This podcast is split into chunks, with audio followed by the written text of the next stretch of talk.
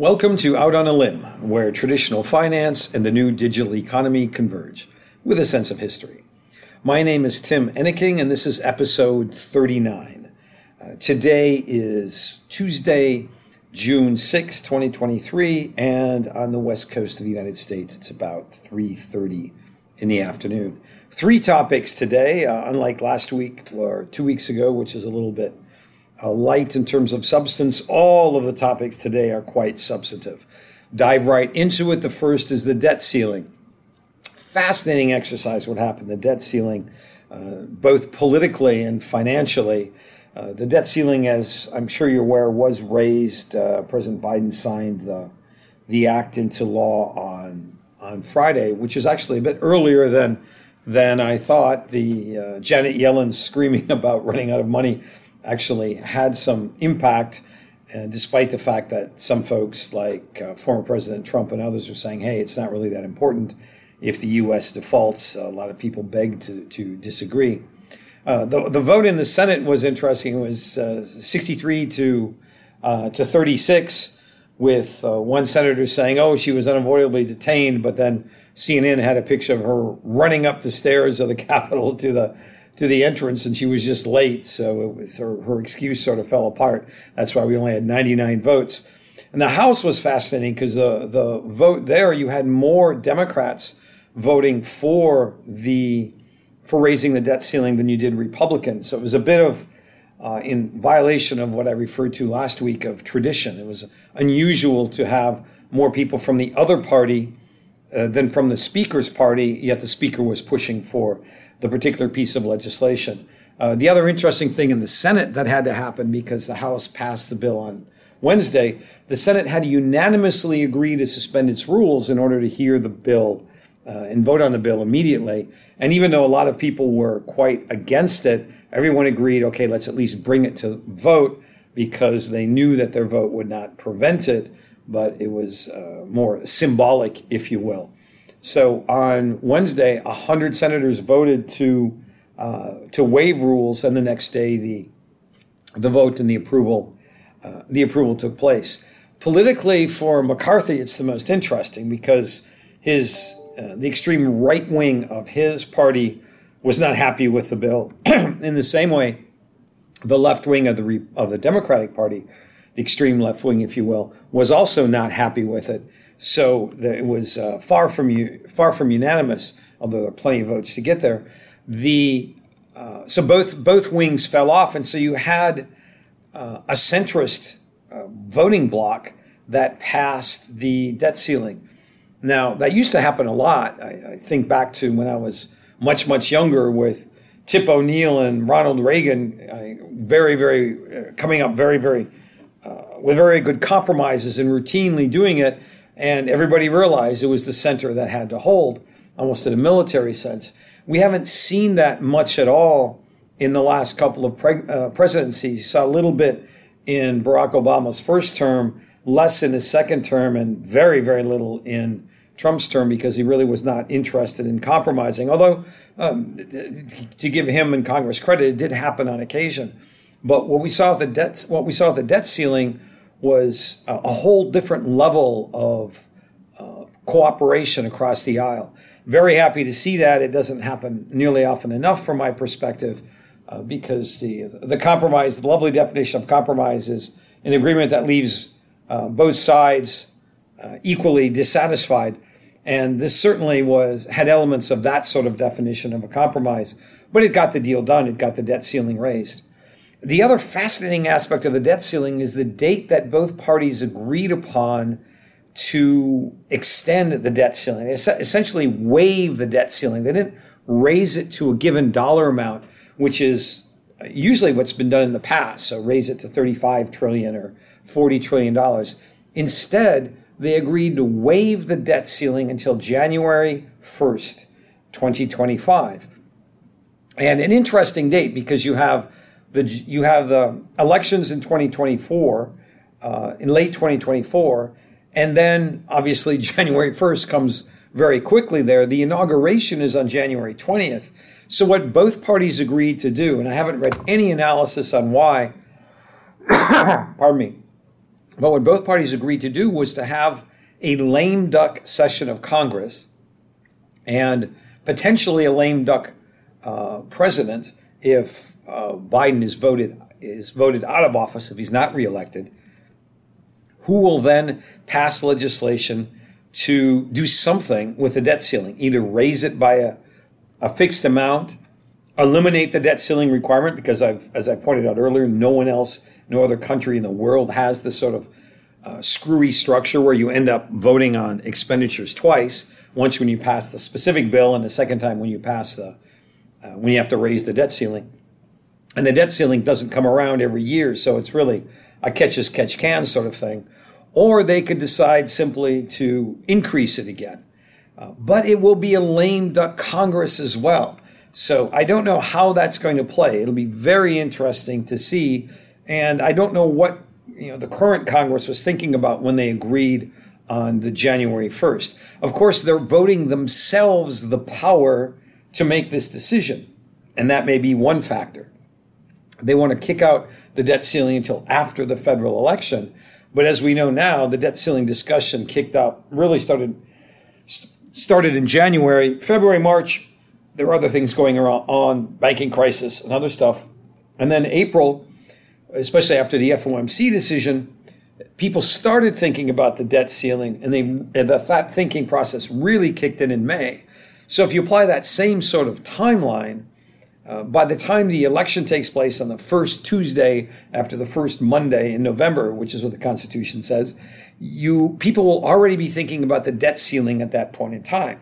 A different Congress will have been elected, potentially a different president will have been elected, but it's this Congress and this president that will vote to take action next time around on the debt ceiling.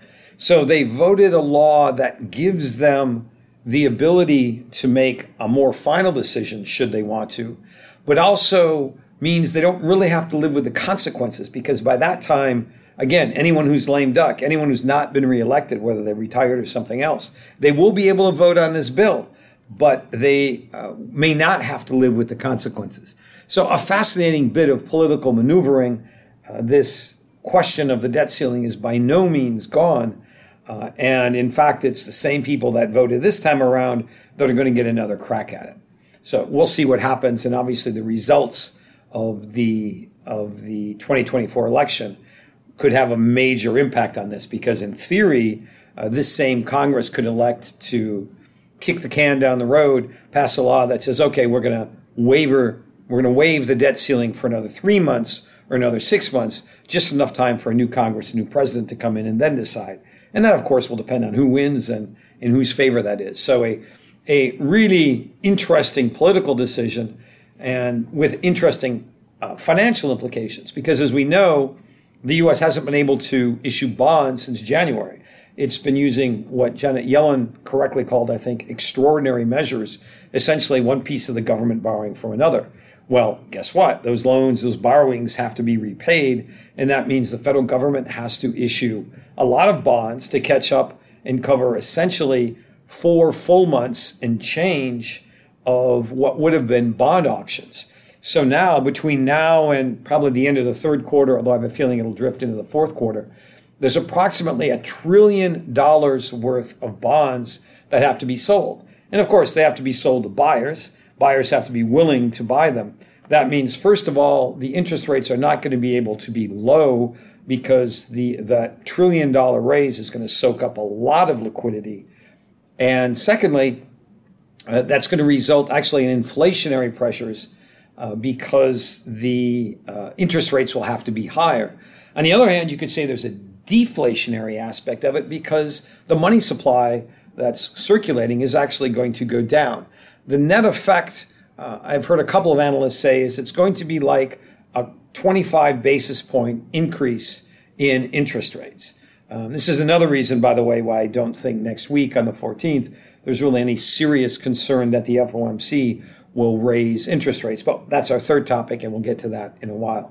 So there is a, a record amount of debt that is going to be raised by the United States over the next, call it four to six months. And that is going to have uh, financial uh, implications, because Even in the U S, a trillion dollars is a lot of money. There's a senator, I believe, from North Dakota who once said, a billion here, a billion there, pretty soon you're talking real money.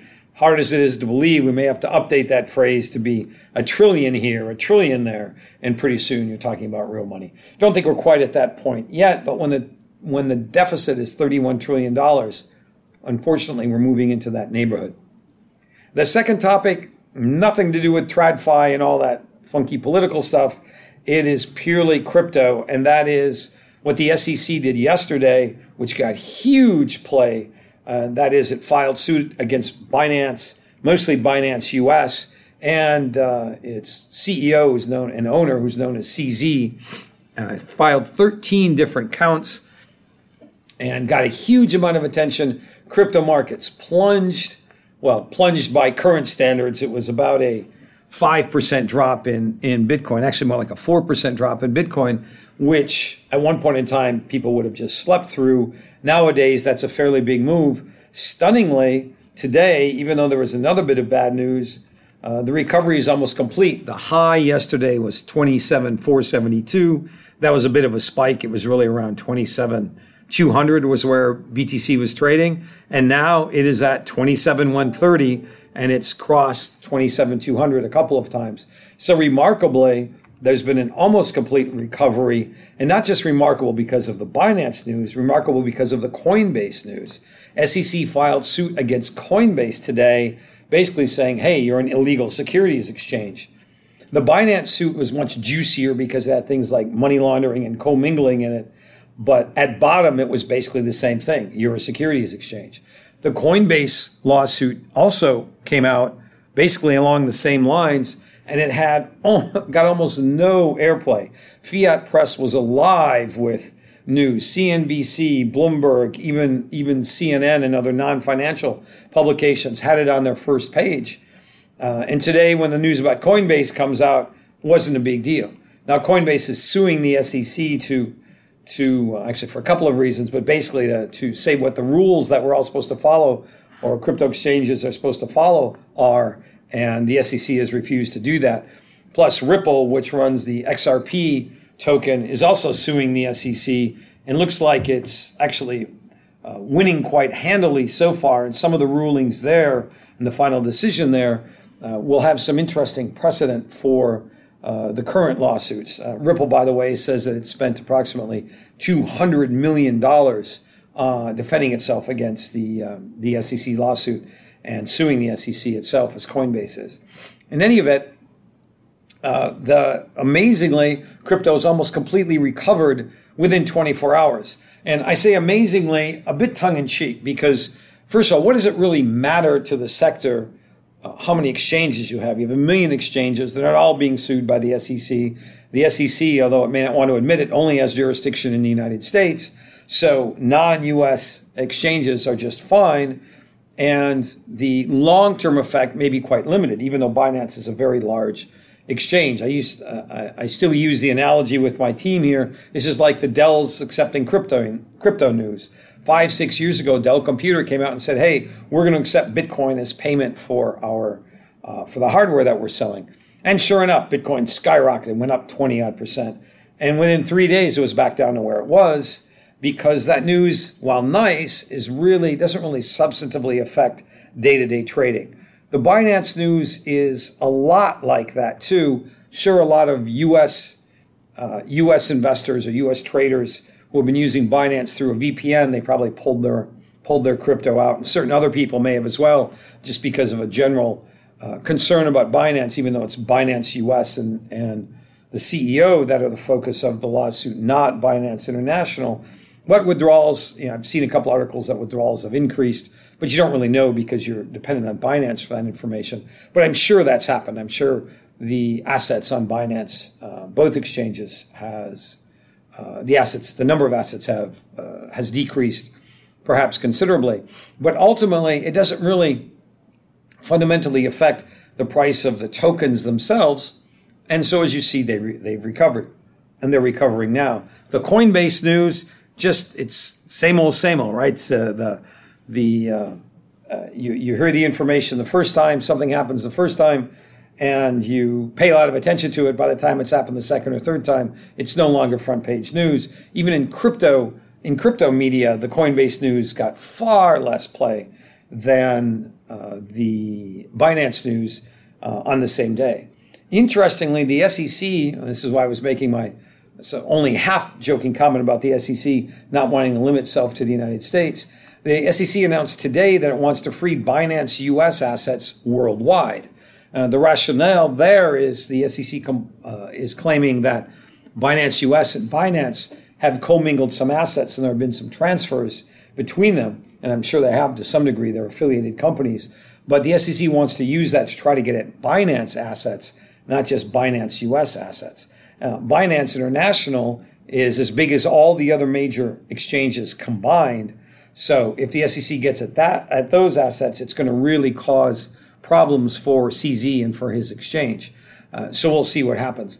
Um, the other impact of the S E C taking this action, and I referred this in uh, uh, several probably uh, Out on a Limb episodes, is that if the If the S E C and the C F T C, which has also sued Binance U S, by the way, for different on different grounds, if they, uh, particularly the S E C, continues to or what people call regulation by enforcement, in other words, not make it clear what rules apply to crypto, and the S E C is saying, hey, we're making it very clear. There are no exceptions. They're securities, goodbye.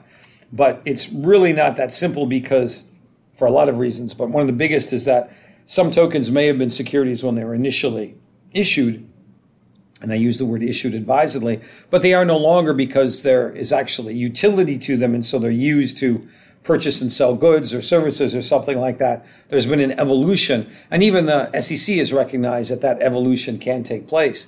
Uh, there really is a separate body of rules that is required to, to govern crypto, and because the S E C and the C F T C are both claiming that they have jurisdiction, the S E C saying, hey, all crypto is securities. C F T C saying no, crypto is commodities. Um, there, uh, there, there are issues there that should be resolved, which means Binance U S gets sued by both of them. Uh, and I haven't gone through each and every detail of each action, but I'm I'm quite certain that we would find at least tangential contradictions between those two lawsuits, uh, which puts Binance U S in a really Uh, interesting position. So we need uh, the United States, like uh, Europe with MiCA, which is with its digital assets law that uh, is about to come into effect and was passed by all twenty-seven nations. The United States needs a crypto law. And there are several people in Congress who have introduced them, but the Democrats want more regulation. The Republicans want less regulation, both being true to their to their origins, you know, pre ten year, pre over the last ten years, where the uh, Republicans believe in theory and more inform uh, cit- the citizenry and let the citizenry citizenry decide for itself, and the, the historical Democratic way of doing things is let's pass a law so that the citizenry can't make so many mistakes. And so there's a real divide in Congress. Surprise, surprise. The the fact that a debt ceiling compromise was was arranged to give some hope, but let's face it, the, the idea of crypto legislation does not rise anywhere near to the level of something like the debt ceiling. So I just don't think there's enough pressure in the U S to force uh, a divided Congress to unite and agree on a unified approach. In the meantime, what's happening is crypto projects are just fleeing from the United States, with the exception of Puerto Rico, if because of the exemption on future capital gains after you move there. So the U S is really being uh, isolated from a lot of crypto developments. And two years ago, people might have said, oh my God, that's a horrible thing. Now, after two thousand twenty-two, after Celsius and Terra Luna and F T X, um, the Congress is basically taking the attitude, well, you know, if you're going to leave, you know, don't let the door hit your rear end on the way out, right? Good riddance. And so there's not really a huge desire because crypto is in one of its slow phases now, which happens every three or four years, um, actually four years in, in conjunction with the, the Bitcoin halving, which we'll, we'll probably have uh, next spring. So I just don't see the, there being much regulatory clarity or regulatory relief in the United States. So regulation by enforcement will almost certainly continue to be Uh, the only entry on the menu for crypto in the United States. The third and last point, as I mentioned earlier, was uh, the June F O M C meeting. They meet uh, next Tuesday and Wednesday. They annou- announced next Wednesday. As those of you who have listened to this podcast are completely familiar, I don't expect any increases or decreases between now and the end of the year. Uh, that seems it seems fairly certain that that will be a correct prediction for June, because uh, although the, the target has moved around a lot and the percentage estimations moved around a lot, the last I saw it was about thirty percent. You know, we, as I mentioned last week, we have some things, some news that is uh, inflationary, uh, such things as uh, P C E, perhaps, and the, the JOLTS, the job openings uh, report, which which just crept above ten million from just below ten million. And then to other news like inflation, which is a real mixed bag, uh, with consumer spending up at a very high level. So the, the, the Fed, after raising you know five percent uh, interest rates over the, just a little over uh, just a little over a year, is uh, inclined to pause to see if it's done enough. So bonds, which depending on the duration and, and the price you're willing to pay, have an implicit percentage calculation of what the odds are. Bonds, last I looked, I think a day or two ago, were pricing in a thirty percent chance of a twenty-five basis point increase, virtually no chance of a fifty, and seventy percent that there would be there wouldn't be a move. I think that's safe to say. July is more interesting because of the the mixed messages, not a clear drop in inflationary factors. There is a fairly high bet on July. Uh, the last meeting uh, before of the before summer, before the August break. The, uh, the F O M C never meets in August, but this year, since it meets every six weeks and it's meeting in late July, there isn't a scheduled meeting actually in August to even be skipped. So the next meeting will be early, about the tenth or so of September. Uh, the general consensus is there will be a, a twenty-five basis point increase in July. Uh, again, I, I don't think that's the case, but in any event, it, it will certainly be Uh, Uh, data dependent, as Paul likes to say. And so we'll see what happens with all the various readings between between now and the uh, and the end of July, uh, especially assuming there is no increase in June, which, uh, as I said, is very likely. So we'll uh, we'll see what other developments there are. There isn't a, any extraordinary data that's scheduled to come out between now and next and next uh, Wednesday. So basically, some small reports coming out, but Uh, basically, the F O M C has the data it's going to have to make a, a decision on. Uh, the fact that the the one trillion dollars uh, fundraise that the U S is going to have to do now that the debt ceiling has been raised, that is clearly a factor that the F O M C will take into consideration. It's a destabilizing factor, and I think that reduces the odds even further that the F O M C will increase interest rates next next week. And there you have it. A very interesting week. Uh, lots of very big news that's happened, big events uh, leading up into what's probably going to be a very, very quiet August, as people can just uh, you know, wipe their brow and be glad that they've survived uh, the first half of this year. Hope everyone has a good week.